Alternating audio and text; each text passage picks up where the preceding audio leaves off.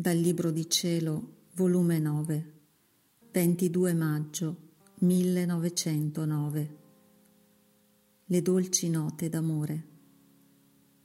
Questa mattina, avendo fatto la comunione, il benedetto Gesù non è venuto e dopo di essere stata molto tempo ad aspettare tra la veglia e il sonno, vedendo che passava l'ora e Gesù non ci veniva, volevo uscire dal mio sonno ed insieme ci volevo stare per lo strazio che sentivo al cuore per non averlo visto. Mi sentivo come un bambino che volendo dormire e venendo risvegliato per forza prende dei picci e piange.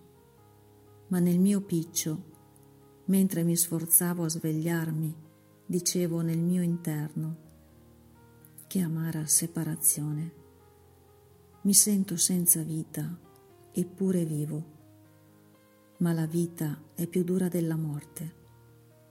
Ma però sia per amor tuo la tua stessa privazione, per amor tuo l'amarezza che sento, per amor tuo il mio cuore straziato, per amor tuo la vita che non sento, eppure vivo ma per fare che ti sia più accetto, unisco questo mio patire nell'intensità del tuo amore e ti offro col mio il tuo medesimo amore.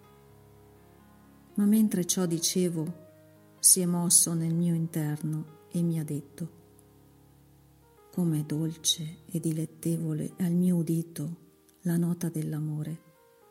Di, di un'altra volta ripetila ancora.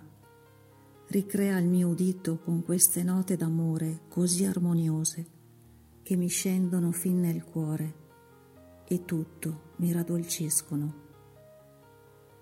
Eppure, chi lo crederebbe? Ho vergogna a dirlo. Nel mio piccio ho risposto, non voglio dirlo, voi vi raddolcite ed io mi amareggio di più. Il mio dolce Gesù ha fatto silenzio, come se si dispiacesse della mia risposta.